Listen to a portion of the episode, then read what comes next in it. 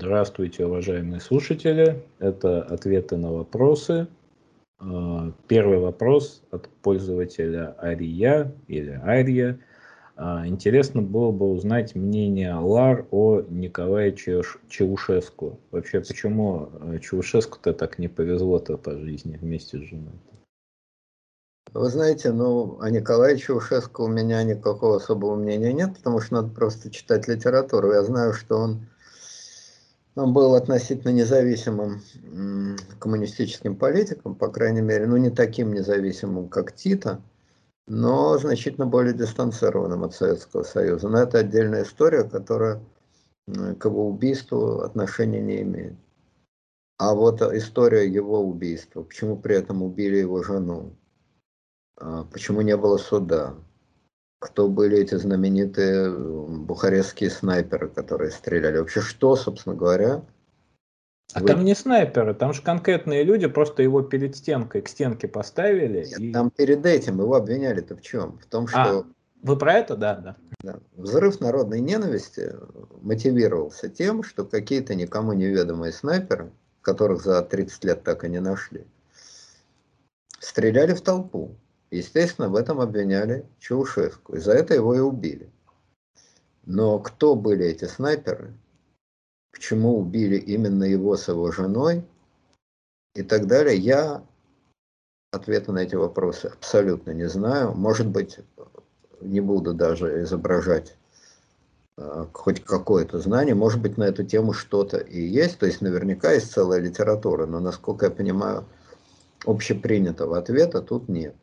Это странное преступление, странное убийство. Впрочем, не такое уж странное, если мы вспомним а, убийство Каддафи.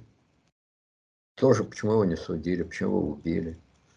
Непонятно. А, вот, допустим, а, Саддама Хусейна все-таки судили. Хотя на суде ему не задали главный, с моей точки зрения, вопрос. А зачем вы уперлись, и почему вы не открыли свои закрома, и не показали американцам и всем остальным, что никакого ядерного, химического и бактериологического оружия у вас просто нет. И, соответственно, нет предлога на вас нападать. Почему вы упирались до последнего, создавая дурацкую иллюзию, что у вас это запрещенное оружие есть? Но это история Саддама и суда над Саддамом. Как бы то ни было, суд был. А вот, значит, история Чаушеску, мне непонятно. Для того, чтобы хоть как-то на нее попытаться ответить, надо детально проанализировать массу вещей, о которых я не имею ни малейшего представления.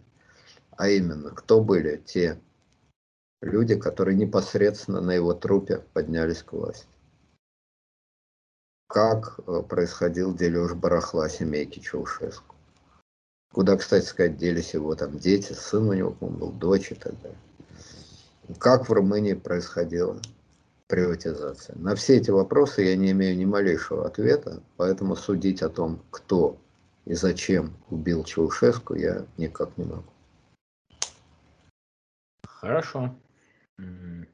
Перейдем к следующему вопросу. Вопрос от пользователя Руслан Аш. Это такой вопрос небольшой предыстории. Уважаемый Ибрагим Леонид Александрович, добрый день. Хочу задать вопрос. Я не отрицаю отсутствие болезни, она есть. Вчера умерла бабушка моего друга, 86 лет. Она болела три раза за последние 5-6 месяцев. Из-за этого мы с другом прекратили отпуск в Красно... Э, Краснодарском крае, этой ночью прибыли домой. В Краснодарском крае маски не носит никто, от слова совсем. Дистанцию никакую никто не соблюдает. Когда мы по незнанию зашли в магазин в масках, на нас посмотрели, как на идиотов абсолютно все. Мы их тут же сняли и больше не, не доставали все 9 дней нашего там пребывания. Там их не носит никто, разве что в некоторых сетевых магазинах продавцы. Но вопрос такой, почему Краснодарский край не завален трупом, трупами, и почему власти Краснодарского края смотрят на эту ситуацию сквозь пальцы? Я так понимаю, этот вопрос и вас интересует. Вот. Совершенно Может... верно. Я не могу ничего добавить Э, к этому вопросу, плюс к тому, что я говорил в основной программе. Поэтому посмотрите, если вам интересно. В основной программе фрагмент про ковид, где я в частности обсуждаю огромную площадь в Ереване, на которой беснуется гигантская толпа, естественно, без масок, естественно, без дистанции. Посмотрите, пожалуйста, на соревнования. Вот я видел, меня поразила тоже картина. В каком-то американском штате, черт их там знает, Колорадо, Индиана, не суть. Огромная толпа беснуется по поводу э, американского футбола. Там у них какой-то чемпионат проходил. Плотно, нос к носу, прыгают, машут руками. Естественно, никаких масок, никаких дистанций. И, насколько я понимаю, никакого взрыва заболеваемости при этом. Ну, тут объяснение может быть такое, что все-таки в Америке, если верить словам мистера Байдена, очень много вакцинированных, и вполне возможно, что туда как раз пропустили вакцинированных э, людей в основном. Ну, я, честно говоря. Я не... А уж что в Ереване столько вакцинированных, я просто... Нет, в Ереване это понятно, вот пока еще Ереван это не штат США, это единственное, наверное, почему она могла бы быть большой. Да. Ну, еще раз я повторяю, что мы говорили о войне, когда воевали армяне и азербайджанцы на фронте, в окопах, как вы понимаете, никакой социальной дистанции. Я не знаю, но я не знаю не это. Этого я, естественно, не знаю, но я не знаю другого. Почему вы задаете этот вопрос мне и никто публично такие вопросы, которые у всех на устах, у всех, Никто публично эти вопросы не озвучивает. Ни в телевизоре, нигде. Я понимаю, идет сильная пропаганда в пользу вакцинации. Я сторонник вакцинации, хотя очень много я вижу в ней подводных камней, например, то, что у людей не берут медицинские анализы там, и так далее. Тем не менее, в принципе, статистически я сторонник вакцинации. Но даже для тех, кто выступает за вакцинацию, люди же не совсем идиоты, не все люди идиоты. Вы объясните простые вещи, почему действительно в тех местах, где не соблюдают никакие правила, ничего страшного не происходит. Или объясните, что происходит на самом деле, но объясните со статистикой. Задайте эти больные вопросы. Вы, я имею в виду СМИ, телевидение, задайте эти вопросы публично. Добейтесь на них ясных, внятных, недемагогических ответов. Уверяю вас, что это очень поможет людям вообще разобраться в ситуации, может помочь вакцинации и так далее. Но от этих вопросов вообще уходят, как от миллиона других неудобных вопросов про ковид. Хорошо. И тут я бы объединил, так скажем, этот вопрос, чтобы мы добили тему ковида, так скажем, уважаемые слушатели, задавшие вопрос, про ковид, э, их так или иначе все эти вопросы можно отнести или к первому, или к вот этому. А вопрос от пользователя Наташи Смирновой. Ибрагим, спросите, спросите, пожалуйста, Леонида Александровича, имеет ли право российское государство вводить обязательную вакцинацию, если учесть, что в отличие от СССР, Россия переложила всю ответственность за здоровье на самого гражданина. И что хуже для свободы тела, обязательная вакцинация или э, запрет публиковать, ну как в России, или запрет публиковать мнение против вакцинации, как в Америке. Чтобы комментаторы не волновались, скажу, что я за вакцинацию уже давно вакцинировалась. Вот такой общий вопрос. Ну, вопрос в значительной степени риторический. Очевидно, что и свобода тела, и свобода слова максимально ограничены. Ну, не максимально, понятно, что бывали времена, когда они были гораздо больше ограничены. Сильно ограничены и в России, и в Америке, и в Европе, и во всех других местах. И в этом смысле никакой разницы нет. А, эффективность работы бюрократии, по-видимому, в Европе выше, по-видимому, ну, судя по плачевным цифрам в России. А, но с точки зрения свободы, конечно, это все никакой критики не выдерживает, но на это государство в неявной форме, опять же, в неявной форме отвечает, что вам дороже, свобода или жизнь. В силу лицемерия политиков никто так вопрос не ставит, хотя все знают, что именно таков подтекст. Именно таков подтекст. Другой вопрос, на который тоже нет ответа. А действительно ли это спасает жизнь? А каждому ли человеку это, то есть вакцинация, насильственная вакцинация, каждому ли человеку это спасает жизнь. Вот тут большая загогулина. Я могу только опять повторить то, что я говорил. Я думаю, что статистически вакцинация оправдана. А индивидуально в каждом отдельном случае это надо говорить персонально. Надо делать медицинские анализы, надо делать то, надо делать все. Статистически, судя по тому, что мы видим в Европе, в Израиле и так далее, по-видимому, вакцинация оправдана. То есть она снимает огромное количество тяжелых и смертельных случаев. Но каковы ее последствия, какова ее цена, это вопрос абсолютно открытый. И самое плохое не то, что он открытый, а то, что его никто не смеет задать вслух ни в одном официальном СМИ. И кроме лая всяких там Красовских, Олешковских э, и прочих, мы ничего не слышим. А лаять, визжать и так далее, это, знаете, это дело дешевое. Хорошо.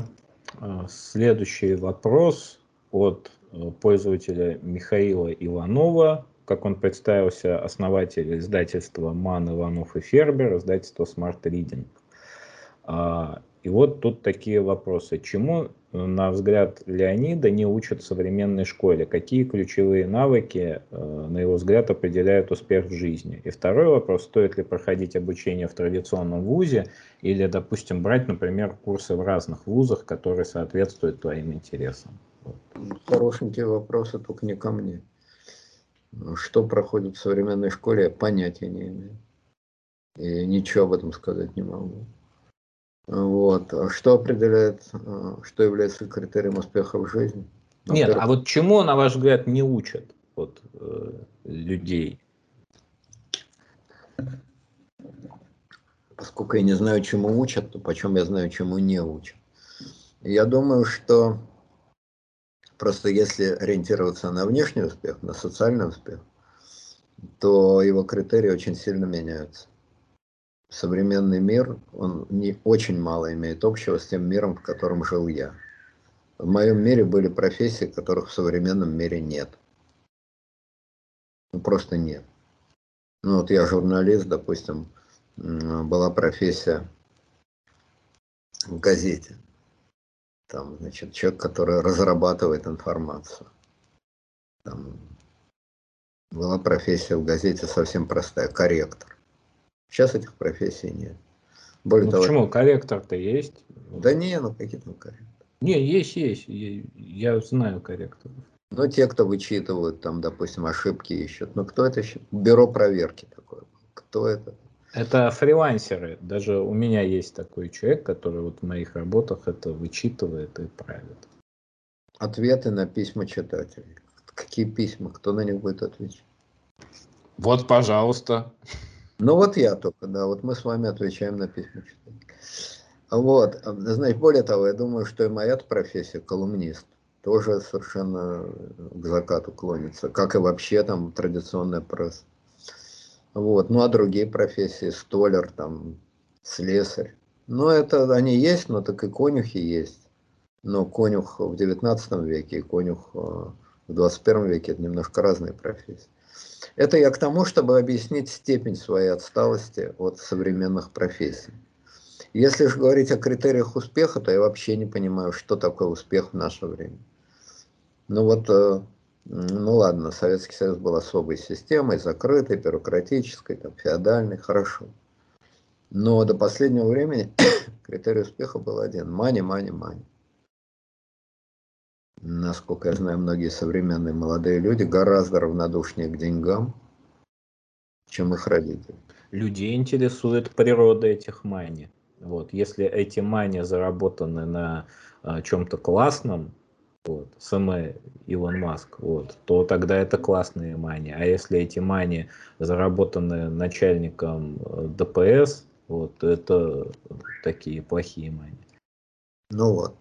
10 лет назад или там 20 лет назад такой вопрос не стоял. Да и вообще я думаю, что все-таки Маник как единственный универсальный критерий всего, по-моему, это как-то переживает кризис. Поэтому мне легче легкого сказать э, в стиле выжившего из ума ворчливого дедушки. В школе не учат мыслить, учат решать стандартные задачки – учат алгоритмам, учат, э, значит, э, оцифровке. а где же свободная мысль? А где же, значит, э, вот помню я в 70-е годы, нас учили свободно мыслить на занятиях по истории КП. А, не-не-не-не-не, я, я, я, я, я оговорился. Но до истории КПСС нам вот рассказывали про Геродота. А, не, не Геродота, а оговорился, Гиппократа. Ну, не Гиппократа, ну, ну там, значит, э, ну, в общем, про греков нам. У них такие бороды были. Это ж, это ж, где сейчас такие бороды найдешь? Ну, На так... биологии, наверное, труды Трофим Денисовича показывали. Вот. Нет, Денисович уж мое время не показывает. Нам не про Гиппократа, нам про Сократа, нам про Платина, Платона. Вот где вершины-то, понимаете. А сейчас что? А сейчас, э, понимаешь, учат там э, только на кнопки нажимать, и люди сами становятся роботами. Их еще роботов-то нет, а уже люди полностью роботизированы. Ну, понимаете, но это очень легко все сказать. Ну, слишком легко, ты сам робот. Такая критика, она на уровне робота. Ну, понятно, что значит, изменилось все. И насколько это новое изменив школа, ведь, ведь школа это же некое абсолютно абстрактное понятие. Это вот э, в гимназиях 18-19 века считалось, что гимназии дают некое абсолютное образование, классическое абсолютное образование. А мне кажется, что школа это просто механизм социальной дрессировки, не более того. Когда социум предполагал э, большую степень отвязанности и свободы, социальная дрессировка была более свободной когда социум предполагает меньшую степень ответственности и свободы. Дрессировка. То есть дать ответ на вопрос, каковы обозримые цели социума, и как под эти обозримые цели надо подгонять школу, я, естественно, абсолютно не в состоянии. Ну, я знаю школьную программу, во всяком случае, я даже пробовал ЕГЭ писать не так давно, там, ну, по истории, например. А, в общем, в школе, на мой взгляд, вот я позволю себе ответить на вопрос, не хватает двух вещей. Это языков вообще, то есть одного английского э, будущему человеку точно не хватит. Вот нужен еще один какой-то европейский язык, там французский, немецкий там и так далее. Ну, такие базовые. Скорее, китайский, наоборот.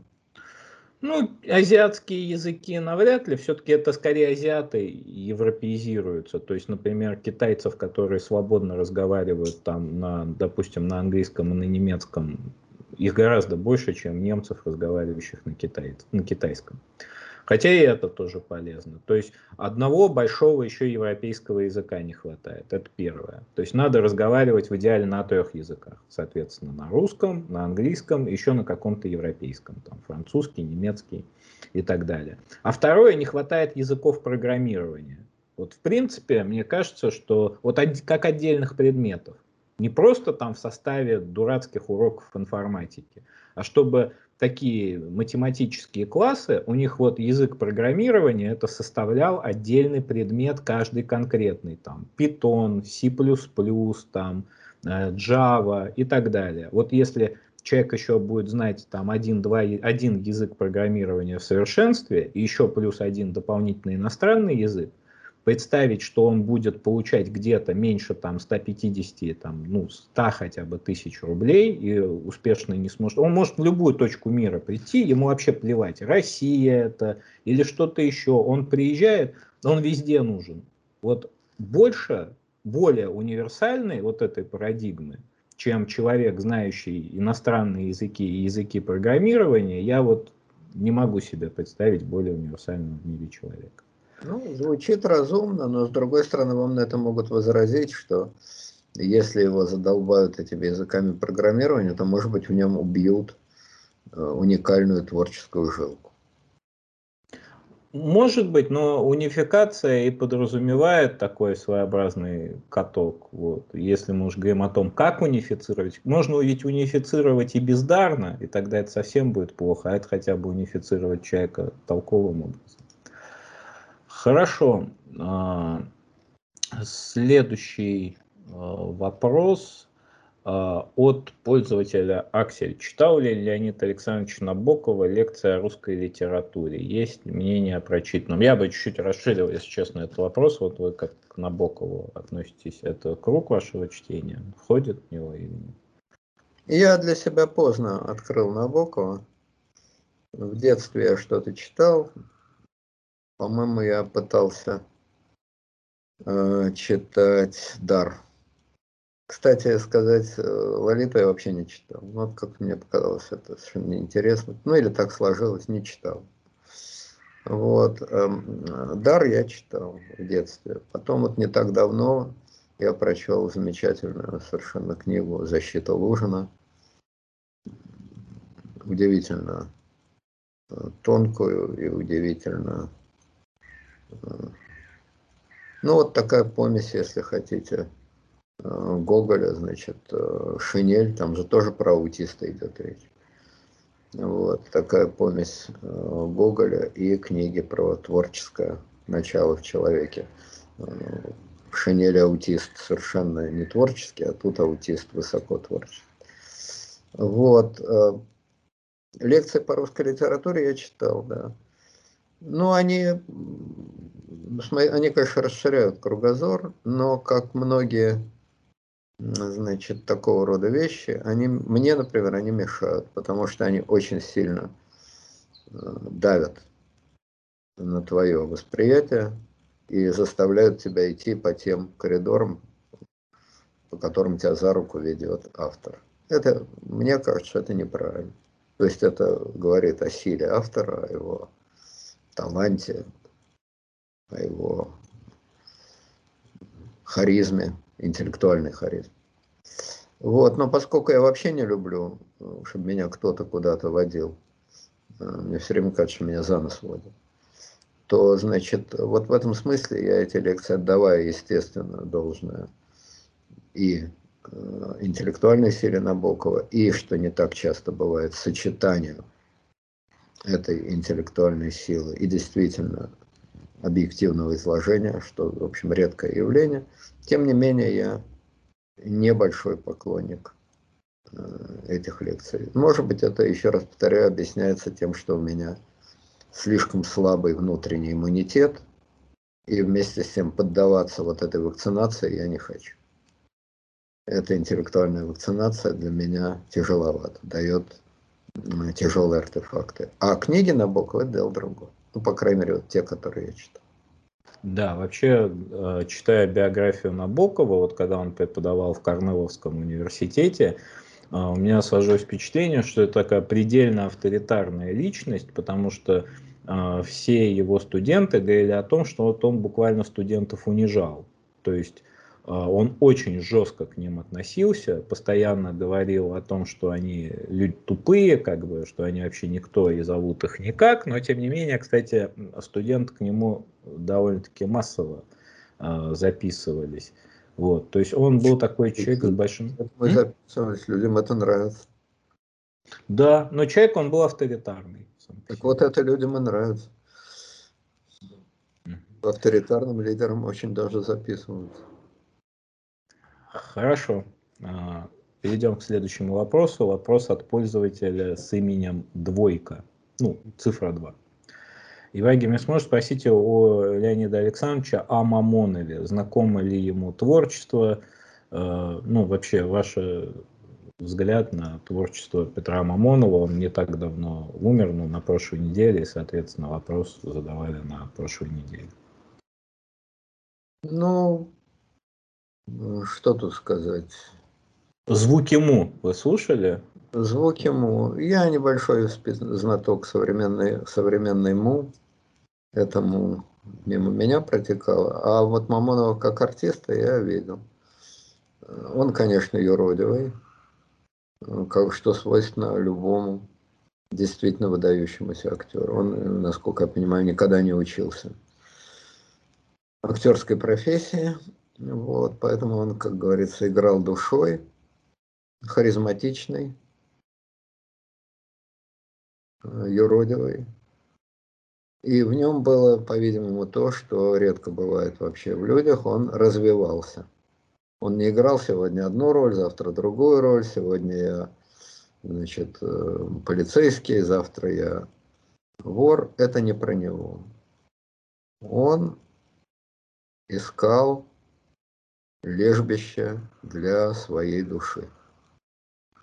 Случайных ролей, э, мне кажется, в его жизни не было. Он постигал через эти роли самого себя. А, представить Мамонова, который играет в каких-то дурацких сериалах, я, например, не могу. Да, это постижение себя было организовано другими людьми, но так ведь вообще постижение себя всегда организовано другими людьми. Мы в основном нет. Павлом Лунгиным. Ну, Лунгиным нет, ну да, Лунгиным. Лунгин, кстати, как режиссер, мне кажется, гораздо менее интересным, чем а, Мамонов как актер.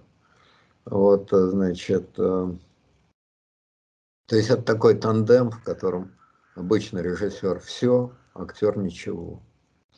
А в этом тандеме мне кажется, что скорее Лунгин заглядывал в Мамонова и пытался из него что-то вытащить и за ним идти, э, чем Мамонов выполнял ценные указания Лунгина. Вот такое у меня впечатление. Это вы, наверное, про фильм «Царь» в большей степени. А? Это вы, наверное, про фильм «Царь» ну, в большей степени. И «Царь», и, значит, э, фильм, где он играл, вот «Обитель», по-моему, «Обитель» называется этот фильм, и «Такси Блюз». Это разные по уровню фильмы, отнюдь не шедевры. Ну, прямо скажем, ну, совсем не шедевры. Вообще Лунгин это, с моей точки зрения, режиссер, ну, профессиональный, не более того. Правда, режиссеров более сильных, я, честно сказать, в русском кино-то не... Ну, вот, разве что Звягинцев. Ну, там профессиональных, крепких профессиональных довольно много. А вот чтобы кто-то из них резко выбивался, я не знаю. Ну, вот Звягинцев, пожалуй, может быть. Вот, но в тандеме обычно режиссер-актер все-таки все-таки режиссер первичен, актер вторичен. Так и должно быть по определению. А вот э, в компании э, Лонген Мамонов, мне кажется, что э, Мамонов говорил Лонгину, пойми меня, пойми меня, вытащи из меня, но ты в моих пределах работаешь. И Лунгин, так сказать, принимал эти правила. Хорошо. Перейдем к следующему вопросу. Вопрос от пользователя Марина Ильина. А, вопрос э, Ибрагиму и Лару. Какой партии начала 20 века вы испытываете наибольшую симпатию и близки к идеям этой партии? Вы сегодняшний. Ну, вы понимаете, в чем дело? Я сегодняшний э, близок, конечно, к кадетам. Мне не нравится их излишняя пафосность, театральность, истеричность. Но это неизбежно в начале 20 века. Все тогда были страшно пафосные, театральные, истеричные и так далее. А, мне наиболее близки кадеты. Даже я вам больше скажу, местами мне вполне близки октябристы, хотя уж это была партия гораздо более грубая и гораздо более конформистская. конформистская. Но с точки зрения моего видения э, завтрашнего дня страны, вот где-то между кадетами и октябристами. Я как мой духовный родственник, гражданин Кислярский из 12 стульев. Как вы помните, ему сказали, что вот он кадет, и там один, значит, замычал. Кадеты э, Финляндию отдали, армяшек разводили. На что Кислярский, побледнев от гнева, сказал, я всегда был октябристом и умру им. Ну вот я э, ближе к Кислярскому. Я ближе, значит, между кадетами и октябристами. И так же, как Кислярский, я всегда отказывался быть председателем биржевого комитета, брандмейстером и так далее. Вот от любых должностей я отказывался. Так что из всех партий мне ближе всего кадеты в исполнении Кислярского или э, октябристы в исполнении Кислярского. Если же говорить не о моих личных симпатиях, а в историческом масштабе, то в России была только одна партия, которая сыграла действительно великую историческую роль, хотя, как положено в моей среде, эту партию положено проклинать, называть значит, бесами, исчадиями ада и так далее, и так далее. Для этого есть, несомненно, очень серьезные основания. Вот. Но история, она же вообще вещь малоприятная, грубая, вредная. Каток, который людей перемалывает. Да? Но вот с точки зрения великой исторической роли в России была одна партия. Я думаю, что нет необходимости уточнять, о чем идет речь. Хотя, повторяю, да, история вообще штука отвратительная, особенно великая история. Великая история – это великое несчастье. Это великое несчастье. А удобная, приятная и человечная история – это вот тут я Кислярский. Когда речь идет обо мне лично, я Кислярский. Когда речь идет об истории вообще, ну тогда я скорее, значит, председатель горкомхоза, который, выступая, сказал, автомобиль построить – это не ешака купить. Вот эта история. Вот когда безграмотный Шариков вылезает на трибуну и говорит, авто... не автомобиль, трамвай построить, это не ешака купить, это история. Неграмотная, хамская, не умеющая построить трамвай, но строящая трамвай. А когда речь идет о человеческой истории, то это, да, гражданин Кислярский вполне человек. Хорошо. А, ну, тут, видимо, и мне вопрос. А, я отвечу так, очень просто. Дело в том, что, наверное, я немножко очаровывался, ну, я читал более-менее про все партии, немножко очаровывался каждый. Сейчас я могу сказать те партии, от которых меня тошнит больше всего, вот э, почти физически. А, ну, понятно, черносотенцы, вот вообще всех изданий. А, туда же можно еще немножко Шульгина отправить с его пафосом. Вот как это, его пафос это как чай с шестью ложками сахара, как бы. Вот. А большевики в, в, в той же степени, что и черносотенцы, вот во всех смыслах, потому что там, где они умны, они лицемерны, там, где а, они не умны, они просто дикие. Вот. Э, ну и кто еще остался? Ну, эсеры, кадеты, октябристы. Ну, кадеты, ну, тошнит, конечно, меньше, но вот эти все Ваньки Каины, все эти Будберги и прочие колчаковские друзья, как бы, а чем они всерьез-то отличаются от э, тех же большевиков. Ну да, террор у них не был системой, террор у них был произволом. Окей, ну кадетов он тоже был. Октябристы, ну конечно, тошнит гораздо меньше. Но Александр Иванович Гучков, как бы, вот, большой дуэлянт, хороший такой крепкий хозяйственник, ну и какой из него политик? Ну, нулевой. В итоге получается, что все примерно плюс-минус одинаково тошнотворно. Вот, наверное, эсеры, э, кадеты и октябристы это менее тошнотворно. Все остальное на это без тугой струи блевотины очень сложно смотреть. Вот так бы я ответил на этот вопрос. Вот. Хорошо. Перейдем к следующему вопросу. Вопрос от пользователя Лизы СТ. Леонид Александрович, сталкивались ли вы с методологами? Что думаете о Щедровицком и его последователях? Во многих публикациях говорится, а, что идеи Щедровицкого сильно повлияли на формирование Сергея Кириенко и много других чиновников, и что методологи до сих пор влиятельны. Спасибо. Сталкивался. Сталкивался, имел счастье. Ну, по-моему, это такой. Э,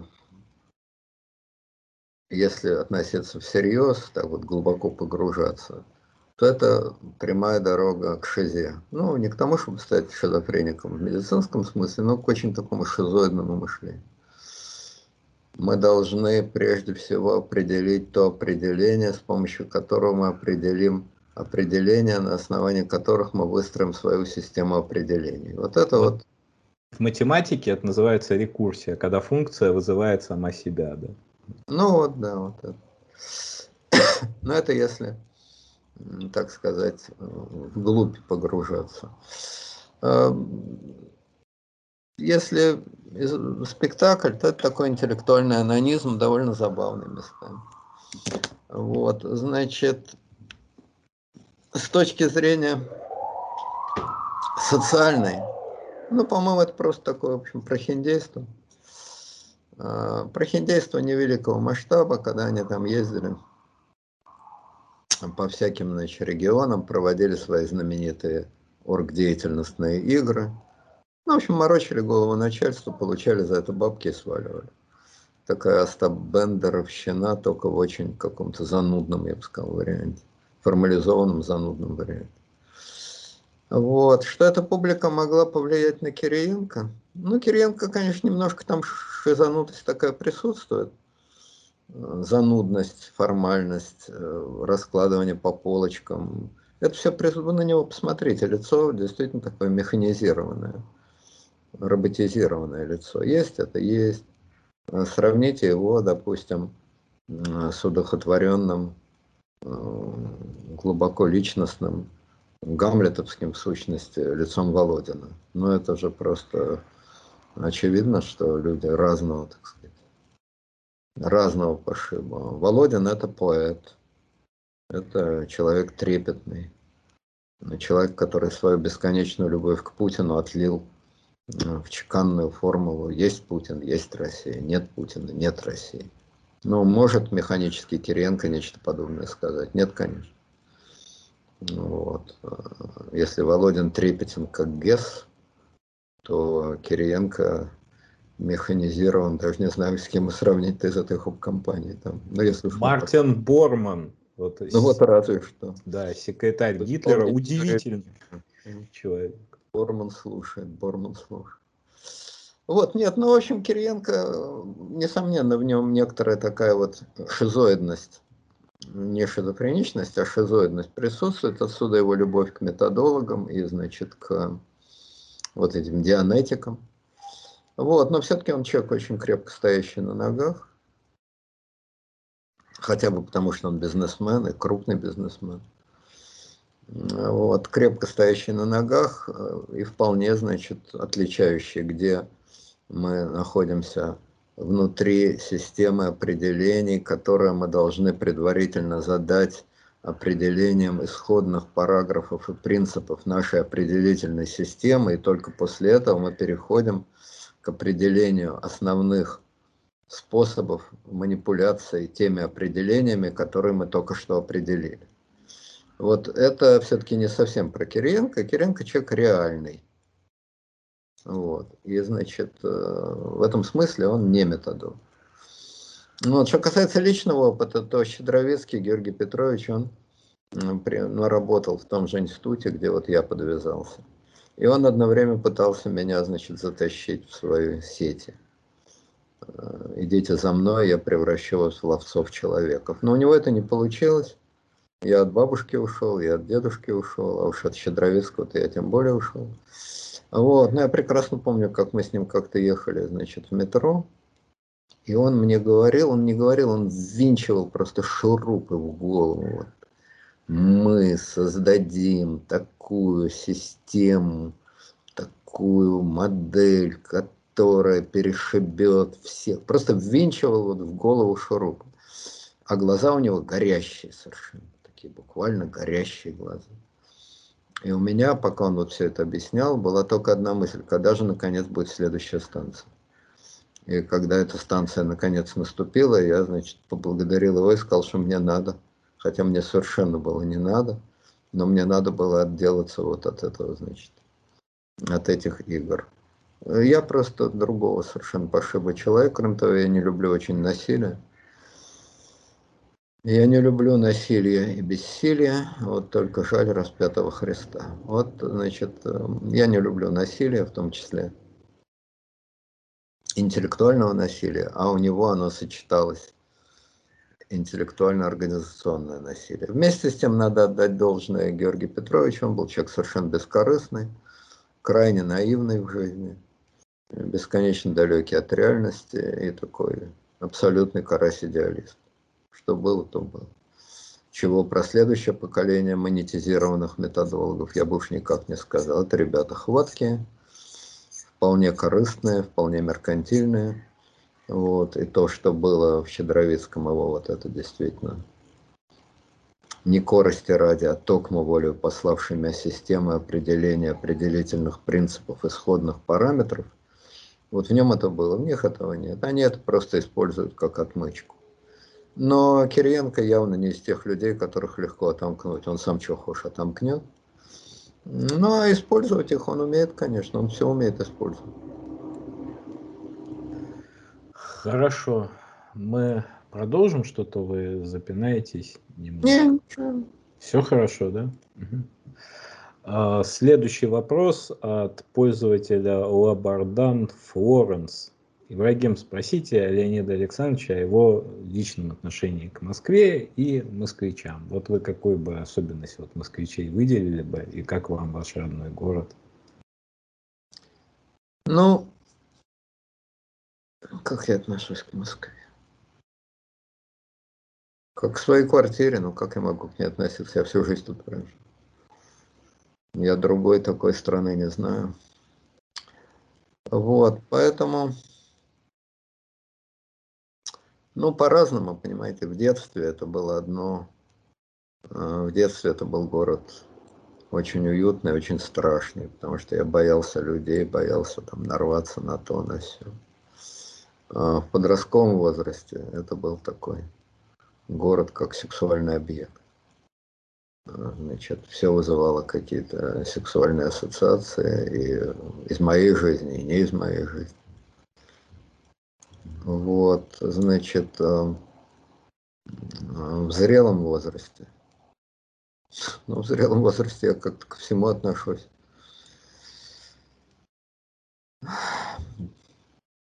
Довольно отстраненно. И к Москве тоже. Но отстраняться от Москвы мне некуда. У меня другого жизненного, человеческого и географического опыта просто нет. И, как легко понять, уже никогда не будет. Поэтому Поэтому мне моя жизнь, а Москва это есть моя жизнь, а где еще же? Вот, мне моя жизнь, в общем, скорее э, близка, чем от меня далека, так скажу. Есть места, где я очень люблю ходить. Ну, пожалуйста, это бульварное кольцо, особенно, значит, от Пушки до ну, примерно до Котельнической. Любимое самое место. Это место, где я родился, это самотек. Вот, я люблю очень юго-запад, там замечательные места. И около университета, и ходить там. Вот. Да, собственно говоря, мне трудно назвать какую-то часть Москвы, которую бы я знал, э, но не любил. Ну, Капотня, есть... наверное. А? Какая-нибудь Капотня, Выхина. А я, я не знаю, я там не был никак. У меня опыт, э, ну вот в пределах Садового, я думаю, я более или менее везде был, все исходил. А дальше уже по выбору, что называется. Но, понимаете, я вам так скажу. Поскольку я к себе отношусь непросто, и я не очень себе нравлюсь ни я, ни моя жизнь мне не очень нравится. Э, то и к Москве отношусь непросто. Вот, но, ну как вот э, Есенин написал, да? Я от жизни смертельно устал. Ничего от нее не приемлю. Но люблю эту грешную землю, потому что другой не видал. Вот примерно так я к Москве отношусь. Вот. А, конечно, когда, допустим, э, спускаешься, ну, через мост переходишь и выходишь к Котельнической набережной, и там видишь на мосту э, внутреннюю часть, значит, э, вплоть до бульварного кольца, вот, то, конечно, чувствуешь. Но это такие чувства, которые не самые. А вот, допустим, самотека, да, это мое место. И Детство там прошло. Все мои родственники там жили. Вот, улица Щепкина, Третья Мещанская. Маленький такой там есть, а, значит, а, ботанический сад, который вот еще Петр Первый построил. Ну, вот такие всякие места. Каланчевка. Хорошо. Перейдем к следующему вопросу. Вопрос от пользователя Paracels 83. Интересует э, мнение э, Лар по двум вопросам. Кто автор Тихого Дона и причины гибели туристов на перевале Дятлова? Ну, логично было бы ответить, что автором Тихого Дона является один из туристов э, с перевала Дятлова. Тогда я бы закольцевал и создал бы хороший гештальт. Но честность не позволяет мне дать такой ответ, поэтому я сначала отвечу на второй вопрос. Вот меня тут спрашивали о причинах гибели Чаушеску. Я ответил, что я ничего не знаю, но то, чего я не знаю о гибели Чаушеску, это целая энциклопедия в сравнении с тем, чего я не знаю о гибели на перевале Дятлова. То есть я до такой степени ничего не знаю. И более того, до такой степени мало этим интересовался в жизни, что мне, правда, трудно что-то к этому добавить. Что касается Тихого Дона, то я думаю, что автором является тот самый человек, имя которого стоит на обложке. Там есть много действительно странностей. Странно, что начав писать в 20 лет необразованным диким человеком, он сумел написать, в общем, хорошую книгу. Ну, с моей точки зрения, это не из самых сильных книг, не из самых лучших. Это если говорить о больших романах, то она, естественно, хуже «Войны и мира», которой она подражает. Если говорить об интеллектуальных романах, то она вообще не интеллектуальная. Если говорить о вещах, которые вот как-то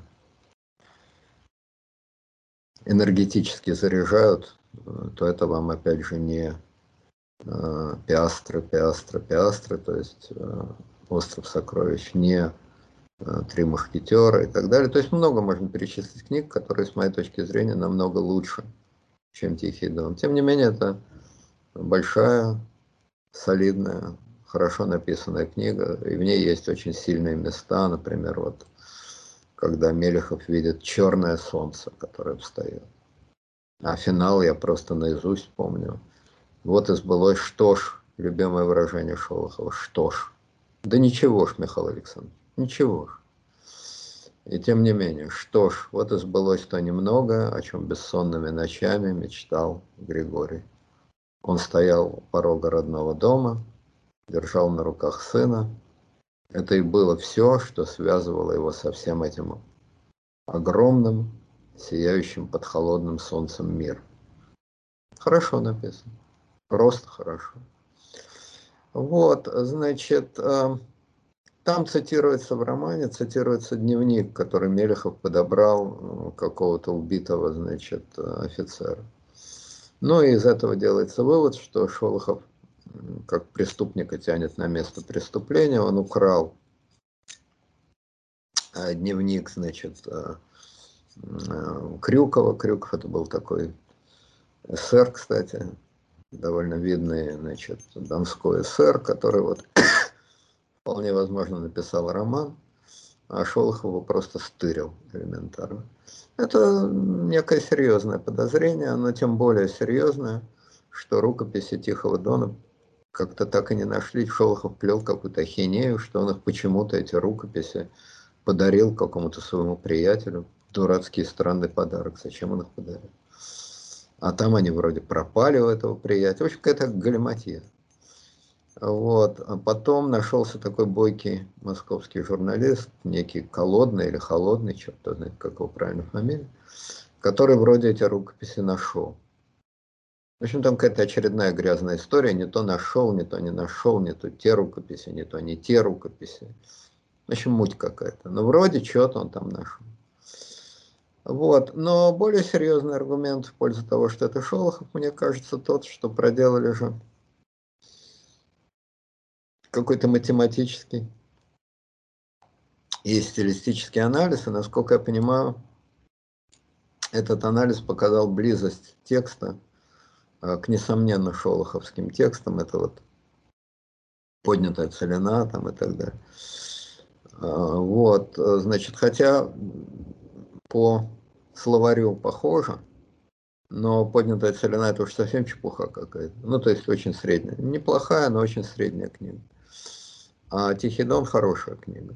Ну, так бывает. Словарный запас один, даже способы построения фраз похожи. А, значит, э, книжки получились разные. Ну, что ж тут такого. Вот, во всяком случае, версия, что Шолохов украл эту книгу у э, некого Крюкова, она, мне кажется, не очень э, правдоподобной. Вот. А то, что Шолохов по жизни был довольно грязный тип, ну, а что ж тут такого? А кто из больших писателей был идеальной личностью? Пастернак близко к этому был. Ну, хотя... Если немножко... учесть его там непростые семейные дела. Ну, в общем, короче говоря, э, Шолохов был, ну, Шолохов, как Шолохов, не хуже, не лучше в человеческом плане, чем э, масса других людей. А что он там был халуй и вылизывал начальству все места, ну, опять-таки, ну, а, а Пушкин, его я просто полюбил. Он бодро, честно правит нами, Россию вдруг он воскресил войной, заботами, трудами. Какие уж такие великие заботы и труды Николай Павлович произвел, и что он там воскресил? Ну вот хотел Пушкин, значит, лизнуть уж так, чтобы уж, уж лизнуть, так лизнуть. Ну, лизнул. Счастья большого ему это не принесло, значит, э, Николай сказал, не надо это печатать, ну, не напечатать. Шолохов лизал безобразно совершенно. Вот, ну, счастье этих оборотней, что их судят по четко расчерченным графам Уголовного кодекса в наше время. Эх, попадись они мне на Дону в девятнадцатом году. Смерть от казачьей шашки была бы им расплата. Ну, нес какую-то хинею, полупьяную галиматью какую-то на съезде пар. Тоже мне рубака. Вот, ну, ну нес и нес. Слушайте, чтобы писатель ахинею не нес, а что ему еще делать? Вот. Э, Шолохов, значит, был, ну, тоже непонятно. Э, говорили, что юдофоб, да нет, наоборот. Э, значит, чуть не посвятил Тихий Дон какой-то редакторше еврейке, которая там ему что-то помогала. Не, ну совершенно точно, что Шолохов был любовником жены да. Ежова, которая была какая-то Сула Миф, по-моему, в общем, Евгений Хаютиной. Вот. И, кстати, э, встречался он с ней в гостинице ни много ни мало в 1937 году. То есть вот вот это вот, э, как сказать, удивительно, это называется вот стальные яйца, как бы, спать ну, вы знаете, э, перечислить писателей, которые не были ее любовниками, гораздо труднее, чем перечислить тех, которые были. Это была такая Мессалина. Нет, ну, понимаете, Шолохов-то знал, что на дворе 37 год, что Ежов все знает. Все что... знали. Все знали, ну, ну, как сказать, я бы все-таки бы постеснялся бы на месте великого писателя. Ну, как про него правильно сказали, пока жив подлец, умрет, будет гением. Я вот только не помню, кто это сказал.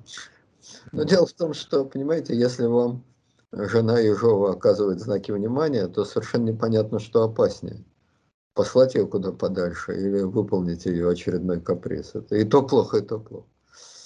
Вот. Э, ну, алкоголик, ну, халуй, ну, выступал с непристойно погромными речами, которых, кстати, от него никто не требовал совершенно. Если бы он не нес эту пургу на съезде, то что бы орденов лишили? Ну, человек, как почти все, значит, ну не все, но многие. От этого он не перестает быть автором Тихого Дона. Кстати сказать, э, Григорий Мелехов, который, в отличие от Шолохова, действительно рубить умел, судя по всему, абсолютно идеальной личностью я бы тоже его, честно говоря, не назвал. Он грабитель. Так, мы помним, как он, значит. Ну, Аксинья точно получше жены Ежова. Как бы. А? А Аксинья уж точно морально повыше стоит, чем жена Ежова, вот так скажем. Аксинья стоит повыше, ну и Быстрицкая стоит повыше, ну кто ж спорит. Хотя грехов и на Быстрицкой хватало. Да и Аксинья, знаете, если так разобраться, в общем, далеко не... Там же есть такая сцена в этом романе, когда она хочет убить своего мужа, когда, значит, Мелехов ей говорит, я надумал, давай покончим с этой историей. То есть она думает, что он предлагает ей убить мужа. И она в ужасе не вскрикивает, как убить мужа, она вполне готова. А когда он ей говорит, что он и не думал мужа убивать, а просто хочет ее куда подальше послать, то она очень разочарована. Вот. Так что уж такая ли она высоконравственная личность, я... Но они люди как люди. Вот Шолохов описывал людей первобытных, по сути дела. Это первобытные люди, которые живут первобытными страстями. Он и сам такой. Просто первобытные страсти, они же не только пожрать включают, они еще там наборчик включают. Ну, в принципе. Хорошо. А, следующий вопрос от пользователя Гималайский. Вот, я его немножко сокращу. А, вот гиганты мысли а, Аркадий Бабченко и Айдер Муждабаев, вот, которых проклинают каждого россиянина, они не проклинают как бы э, Путина. Вот, они именно напирают вот на э, рабов из Мордора. Вот это насколько удачный, насколько логичный ход вот, с точки зрения пиара. Удачно. Путин их кормилец. И с какой стати они будут кусать руку кормящую? Если бы не было Путина, то чтобы они ели и чтобы они делали. Вот. А если их цель, значит, оскорбить, а их цель только это, другой цели у них отродясь не было, то Путина они оскорбить не могут. Ну, просто потому что он не подозревает об их существовании. А, значит, оскорбить своих читателей русскоязычных, они легко могут, но для этого надо не на Путина, естественно, бросаться, а на этого читателя и говорить ему, что Путин-то здесь при чем. Это ты раб, ты скотина, ты там тварь, ты преступник, ты недочеловек, ты мордорянин. И таким образом, как сказано в замечательном советском фильме, счастье – это когда тебя понимают. Их понимают, а они понимают душу своего читателя. Им надо откинуть голову и кэк, харкнуть ему в душу. У них это, значит, хорошо получается, а читатель тоже доволен, и вас освежили, так сказать, душу ему небольшой сделали. То есть обе стороны вполне собой довольны. А Путин-то здесь при чем? Ну, напишут они, Путин скотина, Путин то, Путин все. Ну и кому от этого тепло, холодно. Ну, грузинский ведущий попробовал, ничего, вышло громко. Ну, это один раз, одноразовое действие. Если он каждую свою программу начинал бы с мата-перемата в адрес э, мамы Путина, то я думаю, что быстро всем приел. А Бабченко строчит, как пишущая машинка. Да, вот что-что, это вот количество текста, которое Бабченко производит. Причем, знаете, такое странное дело, вот вроде есть YouTube, вроде есть там подкасты, есть все что угодно, а вот он писатель писатель, то есть пишет. Душа горит. Рука летит к перу, перо летит к бумаге, секунда, и стихи свободно потекут. Куда же нам плыть? В Мордор, в Мордор, в Мордор. Да, посвящается Аркадию Бабченко. Вот. Хорошо. А, последний, наверное, вопрос на сегодня. Вопрос от пользователя Марины Илья. Не, вы не обольщайтесь, там вопросов еще, еще на передачу. Просто э, я вот этот формат часовой стараюсь его придерживаться. Вопрос от пользователя Марины Ильина. Такой немножко философский. Хотелось бы знать мнение Лары и Ибрагима. Заслуживает ли российское общество своего правительства? Чего? Заслуживает ли российское общество своего правительства? Ну, общеизвестный ответ. Каждый народ заслуживает своего правительства. Он такой, ну, слишком слишком простой и одновременно слишком неопределенный. Ну вот э, в 90-е годы, когда в России были выборы и так далее, ну что значит, э, вот тогда я бы скорее сказал, что российское общество заслуживает своего правительства или, по крайней мере, своего парламента, просто потому что она их выбирала, она, Россия, их выбирала, то есть имела к ним какое-то отношение. Ну там и парламент был, какой уж никакой, а парламент был. Я решал. Говорю, этот парламент, его Россия заслуживала. Парламент был анекдотический, цирковой, отвратительный, я в нем был, видел все это. Но она его выбирала, она, Россия, его выбирала. А значит, заслуживает ли Россия своего нынешнего правительства? Это вопрос из серии «Заслуживает ли солдат своего старшину?» Попробуй не заслужили. Вот, значит, народ со своими скрепами действительно тяготеет к авторитарной власти. А авторитарная, авторитарная власть вполне умело пользуется этим народом, это правда. Умеет льстить, умеет запугивать. Все это она умеет, но это дело не хитрое. Имея два рычага, газ и тормоз, в общем, трудно, чтобы машина с места не ехала. Но если завтра сковырнут, ну пусть Путин уйдет, то я думаю, что больше в России несменяемой единоличной власти не будет. Власть бюрократии будет, а вот несменяемой единоличной власти, думаю, не будет. Пропаганды позавчерашнего дня, не вчерашнего отнюдь. Вчерашний день России – это советская власть. Пропаганда позавчерашнего дня, то есть середины 19 века, вот всей этой архаики, этого тоже не будет. И я думаю, что российский народ не будет страдать о том, что ему не рассказывают про православие, самодержавие, народность и про прелести, значит, э, в его истории изящность, простота доказывают нам без всякого пристрастия необходимость самовластия и прелести кнута. Я не думаю, что народ будет страдать о самовластии и прелестях кнута. Тем более кнутов на его век хватит. Только не из одной руки и не, не, не, значит, не сменяемого правителя, а обычных бюрократических штук. Поэтому я думаю, что народ, он... Народ, что дышло, куда повернут начальники, туда и вышло. И относится это отнюдь не только к российскому народу, а относится это более или менее к любому народу. Вот если вы возьмете страны Восточной Европы, что-то я не замечал, чтобы они, допустим, в 60-е годы, ну, кроме Чехословакии, значит, восставали против авторитарных режимов. А когда эти режимы сковырнули, оказалось, что они вполне склонны к открытому обществу. А вот поляки сейчас показывают, что они вполне склонны Э, к авторитарному обществу, хотя выборы у них есть. А немцы были склонны вполне к нацистскому обществу, если его можно назвать обществом. Но когда его сковырнули, то все эти вервольфы исчезли, как сон, как утренний туман. Ни одного вервольфа на всю Германию не оказалось. Уж сколько Гитлер колотился, молотился. Уж как он из кожи вон лез.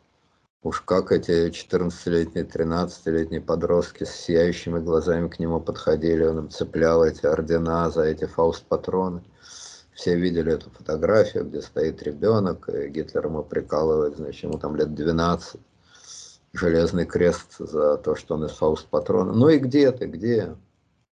Ну где? Что ж ты дальше из этих фауст-патронов не стреляешь? Не, ну послушайте, насчет Гитлера-то как раз-таки не все так однозначно в том плане, ну, представьте, целая программа денацификации. Это же ведь просто а, для начала, чтобы вывести из нацистского концлагеря, а, немцев, подавляющую их часть, загнали в антинацистский концлагерь. И они по существу, чтобы выбивали это один лагерь другим лагерем, это было важно, это было нужно, это очень жестко насаживалось, потому что поначалу-то сразу вот разговорчики идут, а может не так плохо-то все было? Вот Советскому Союзу нужно было распасться, чтобы появилась масса вот этих советских как бы тухлых патриотов, которые говорят о том, что вот там пломбир, Брежнев, колбаса и так далее. Вот так же, наверное, с нацизмом был. Не, ну правильно, но, во-первых, все-таки антинацистский концлагерь был немножко другой, чем нацистский. Он поучительный был, он правильный был, да. Не в этом дело, он по, по методам был другой, что-то я плохо знаю списки людей, которых казнили в Германии за то, что они восхищались Гитлером. А вот Нет, тех, ну не казнили, но громили, громили. Ну, помяли бока, да. Но, естественно, людей надо воспитывать. Как, значит, не само собой же это делается. Мало кто приходит в первый класс и уже заранее все знает. Надо воспитывать, но я к тому говорю, что воспитать-то можно. Вот один народ можно воспитать так, а другой народ можно воспитать сяк. Поэтому я бы сказал так, в каждый отдельный момент народ находится э, в отношениях параллелизма или дополнительности. Ну, в общем, в каждый отдельный момент народ образует гештальт со своим правительством. Это правда. Но этот гештальт не вечный, и при сравнительно небольшом встряхивании гештальт ломается и складывается новый пазл. И опять народ с новым правительством образует единый пазл. Поэтому я не считаю, что все эти бабченковские теории, ну не бабченковские, а скажем так, бабченковско-достоевские теории относительно высокодуховного или наоборот абсолютно рабского, но какого-то особенного народа, который которого хлебом не корми, только выпари. Вот выпорол его сударика, и он прямо вот, э, вся задница у него поет. Чем больше с нее, значит, э, клочьев спустили, тем она больше улыбается Бабченке и Достоевскому, и поет, и танцует. Ах, как меня выпороли, ах, как мне хорошо. Нет, Аркадий, это неправда. Это неправда. Если вас выпарят, вам не понравится. Если другого выпарят, ему тоже не понравится. Это неправда. Вам платят за вранье, и вам нравится. И Соловьеву платят за вранье, и ему тоже нравится. Дело житейское. Вы пропагандон, и Соловьев пропагандон. Но если вам в морду дадут, вы обозлитесь. Если Соловьеву в морду дадут, он тоже обозлится. Поэтому не так велики различия между Мордором и сияющим городом на холме. Уверяю вас. Ну да, Большой привет Аркадию. Все-таки человек, видите, не зря тексты пишет. Два раза вы его через запятую после Достоевского. Вот. А, ну ладно, мы на этом, пожалуй, закончим. Уважаемые слушатели, читайте Достоевского, ну или на худой конец Бабченко. Читайте что-нибудь. Вот. А так подписывайтесь. Главное не перепутайте. Вот это вот. Да, главное не перепутать, что читать. Вот. А, подписывайтесь на канал, отписывайтесь от канала. Большое вам спасибо. Всего доброго. thank you